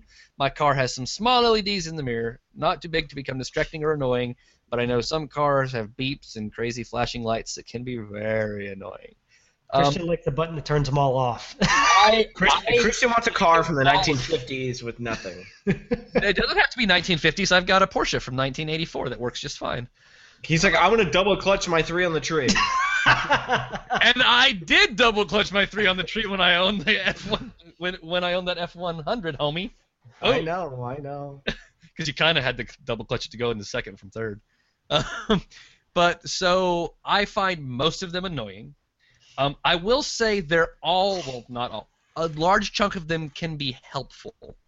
Um, there are some of these big crossovers and things that I get where, as annoying as the blind spot monitoring system is at night, it is nice in the day to not have to like turn and crane my head to try and see if there's a car back there because the blind spots are so huge in these machines. But um, my top two most obnoxious and hated safety features: lane departure warning and adaptive cruise control. And what was the second one? Adaptive cruise. Oh. yeah. All right. I So- love Go ahead. I love me some rear view monitors. I love it because I don't like moving around to look behind me. It's easier to just look in the screen and and lay the part or um, um, blind spot monitoring. That's my. I do like the around view monitor, the top down. Yeah. Yeah. That's pretty sweet. Oh, Had that by the way, the. F-150 has that now. Yeah. Nice. Um, and I also like the uh, the blind spot monitor is a lifesaver in the uh, in the Odyssey because it's so Yeah. big and long you can't see what's really in your blind spot. Yeah. The ones I hate the most, I'm gonna have to mimic Christian on this one. I hate, hate, hate with a passion. That's why I growled when you said it. I hate lane departure. It's the first thing I turn off when I get a new press car. Because if you, you come even close to the line, beep beep beep beep beep beep beep. Beep, beep, beep, beep, beep. Well, but and here in Tennessee, a lot of these back roads I, I live on are so narrow. It's like either I have to straddle the line, or like because you just barely fit in your lane. And it's, a a lot of the roads where I live are that thing where if another car's coming, you slow down and you both sort of get just barely off the edge of the road. yeah. And so the thing's just going off constantly while you drive. Yeah. It's just like, no, off, off, off. Ugh. And I, Yeah. I hate the adaptive cruise control because they always seem to kick in from such a big distance. Yeah.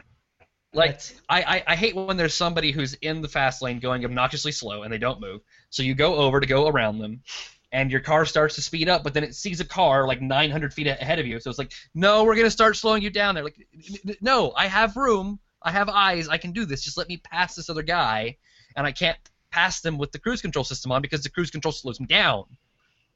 And I just, it just really annoying. But again, I also do lots of incredibly long, long distance drives. And in those situations, the adaptive cruise control seems to hurt me more than it helps me. Yeah, I, I would have to uh, go with the lane departure as well. I uh, had the Nissan Altima a couple weeks ago, and uh, when it showed up at my house, it was off. And I started playing with all the settings, and I was like, oh, low, lane departure. Let me turn that on and try that out. Uh, it lasted all of about 30 seconds because it was like, beep, beep, beep, beep, beep, beep, beep. Beep, beep, beep, beep, beep. Like, Yes. Oh, nope, nope, nope. Back off. And what's worse is if you have a have a passenger who's a who's a, a passenger side driver. They're like, "Oh, you're off the lane." Every time it Yes, goes shut off. up. Oh, I have someone who does that to me. It makes me insane. I'm not going to mention her name. Well, you only live with one person. She she's just got her driver's license set out. She's like the queen driver. So uh, Oh, but, but yeah, it's, it's just like, ugh, man, seriously. Like, no. Stop beeping at me. yes. And then uh, when I was in the Buick, that had lane departure, but it had the fancy vibrating seat. That Oh. scared the crap out of me. You know, I like the vibrating seat. Um, If, I had that if I had known it was there, if if I had known it was there, like like that's the thing is I didn't know it. I just got Oh, in the yeah. car and I'm driving around and I made it, you know, a fairly good distance down the road with apparently out crossing over any of the lines, and I'm just driving and suddenly I'm like, what the hell's going on?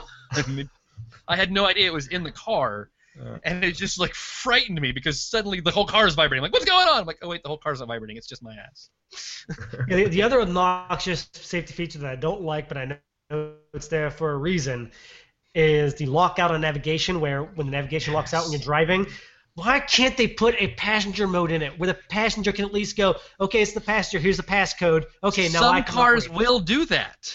Yeah, this the the CX5 I have right now. After you drive so far and you're cruising, it'll activate again where you can actually start punching stuff in. But Well, like there car, are there are I can't remember what it was, but there's been at least one that won't let me type in it. But then when my wife was sitting in the passenger seat and like it could sense a person there, yeah, it never turned turned the lockout on. hmm That's awesome. Yes, which is how they should be. yes. If they sense a person in Yes. the passenger seat, I think they should at least have to enter something and agree that yes, this is the passenger controlling to cover their asses.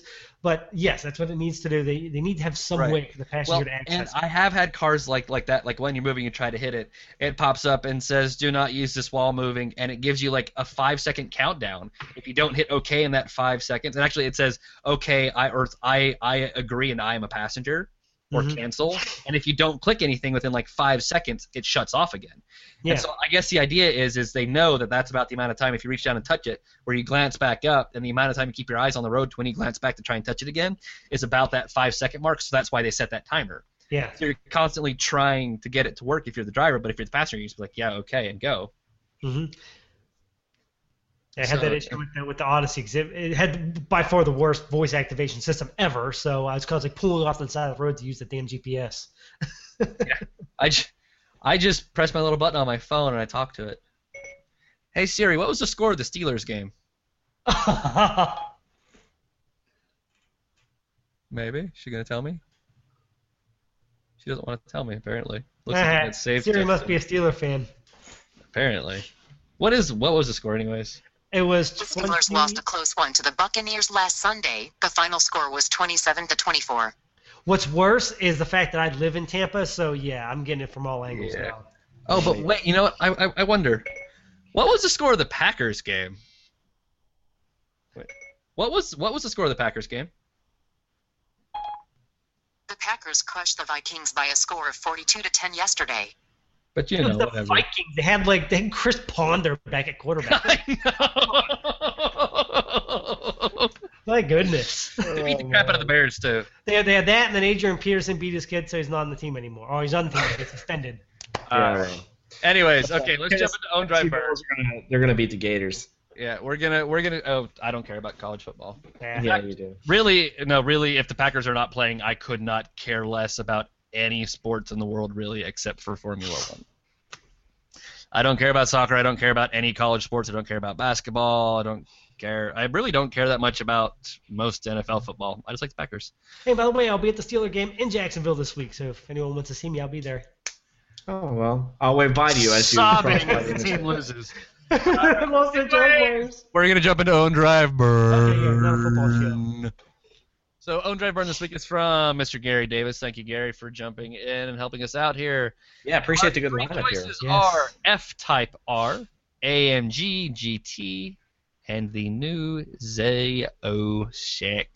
The Z06. No, we're not in That's Britain. Jeremy- They said, Jeremy Clarkson would say. yeah. Of course, Gary, not. thank you for the modern cars. Thank you. Thank you. Yeah.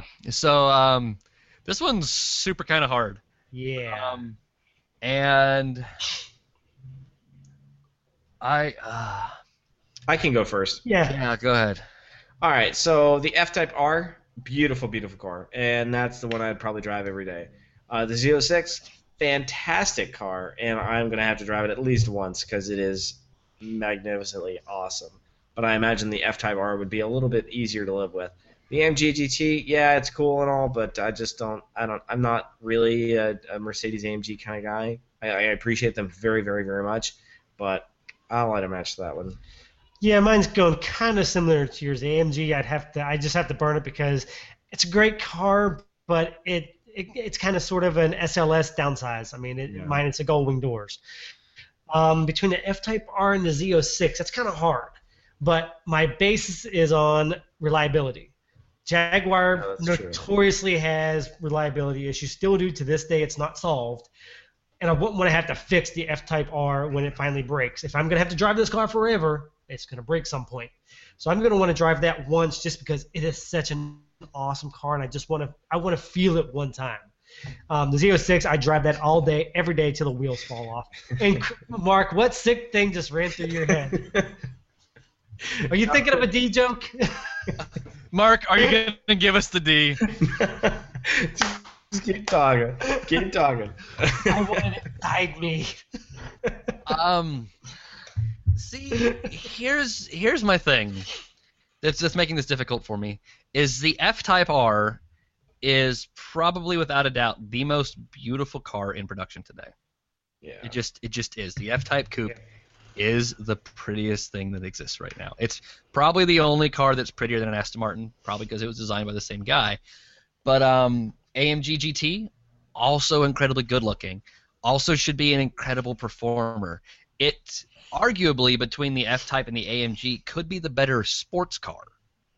Because the F-Type is almost more of a muscle car sort of thing, and if AMG has done everything, or if Mercedes has done every, every, every, uh, everything to the AMG GT that they say they have, to make it tighter and tauter and more sporty, it, it could be the better driver's car.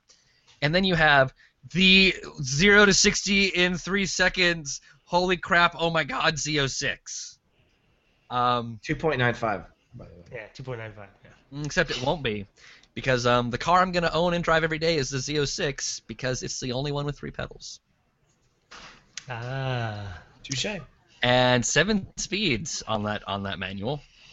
So um, yeah, that is that is what I'm going to own every day, and I Benz, burn the Benz. Yes, burn it. It's not a Benz. It's a Mercedes AMG. There's no Benz in there. Whatever. well, you know what? I think I'm actually going to drive the AMG GT once, Oh, you suck at life. and I'm going to burn the F-Type R. But the reason I'm going to burn the F-Type R is because at least while it's burning, I have all the time while it's on fire. Like like I, I, I have that entire time that it's burning to the ground to sit there and stare at it and appreciate its beauty. When you're driving it and you only get to drive it once, like like that's your one time, and you spend most of your time inside of the car not getting a chance to look at it. So I think by burning it, I get more chance to look at it than I would if I was just to drive it once. So Um, Okay, so I missed your I missed your drive your your drive and burn. Which one did you pick? My son ran in. Had to. I'm burning the him F-Type. out. I'm burning. Oh, you suck! But but but but again, the reasoning is Yeah, no, he- no, he wants no, to watch no, it die la, la, slowly. la, la, la, I'm not listening. He wants no. He wants no, no, to watch so- it die slowly. He wants to There poison is- his dog and watch it suffer. there is a sense to my madness. So so when you drive it, when you're inside the car, you can't look at it. And we just discussed how beautiful it is. So at least while it's burning, I have a chance to sit there and admire its pretty curves. Plus, fire is kind of cool to watch. So it's this combination of beauty that is fire and the beauty that is the F-Type together, and I get to actually look at the F-Type. Whereas if I'm driving it, I'm just inside of it listening to it, which does sound good. But so, You can stare at it out your window all day if you like. but no, I couldn't because I'm gonna keep the Z06 because three pedals for the win, mother cracker. I refuse. If there is a choice with a manual, I'm going with the manual. okay. Honestly, if if this was F-Type AMG GT or Golf GTI with a manual, I would own the Golf GTI because three pedals. says the man with the Scion FRS shirt. Yes, three pedals. Still not as good as the Miata with three pedals, but three pedals. Well, uh, I'm sure you know there's a, there's a ton of stuff out there that has three pedals too. You know, you got the gas, you got the brake, and then over on the side you got the e-brake. So I mean, yeah, it's got three pedals. Oh, what about Most the of dead them pedal? don't, dead pedal though. qualifies. Most of them don't have the foot brake. They've got stupid buttons in them now, Yeah, which is obnoxious. even you know even the F150 has an e-brake. You know what does not have a handbrake? 2014 Porsche 911. It has an electronic parking brake. So hooligans like you can't do e-brake lockups. J-turn. But the Prius comes with a foot brake, and that'll do a, a parking brake turn. I've I'm done it. someone do it. I, I want to see someone do it. That'd be hilarious. You don't do it. Dunk. No, I did it. It's fantastic. Oh, that'd be awesome. I did it actually the day I went to drive the Lamborghini for the Gotham Dream Cars event. Uh, there was a guy there who was making fun of the Prius and how it's not a car you can have fun in. And then as I was leaving, they just hear a honking noise and they look into the parking lot as they see a Prius go. it was the best day ever. I just see them all across the parking lot. All right, ladies and gentlemen, that has 2000. been our show. It's been a very extremely long show, but we covered Paris and we had a lot of questions and all that sort It's of stuff. It's been a two-hour show. Oh, No, it has not been two hours, Yeah. but an hour and forty minutes. Yeah. So, um, again, thank you everyone who's tuned in to watch. We appreciate it. We know it's a long show, but we figured with everything cool going on at Paris, you guys wouldn't mind so much. Uh, thank you again for the questions. Uh, questions are super awesome, and we think that those are probably the best part of the show, and we probably think you guys agree too. So don't Yeah. forget to leave us questions in a little More questions. we need all the questions we can. I only have one more own drive burn waiting in the queue, so throw us some own drive burns we have those piled up for us to use. Um, also, last week I announced that I have this cool Lego car that I can give away. All you have to do is send me an email. Who wants to guess how many emails I got? Big fat goose egg. Zero. Nobody sent me an email. So nobody won.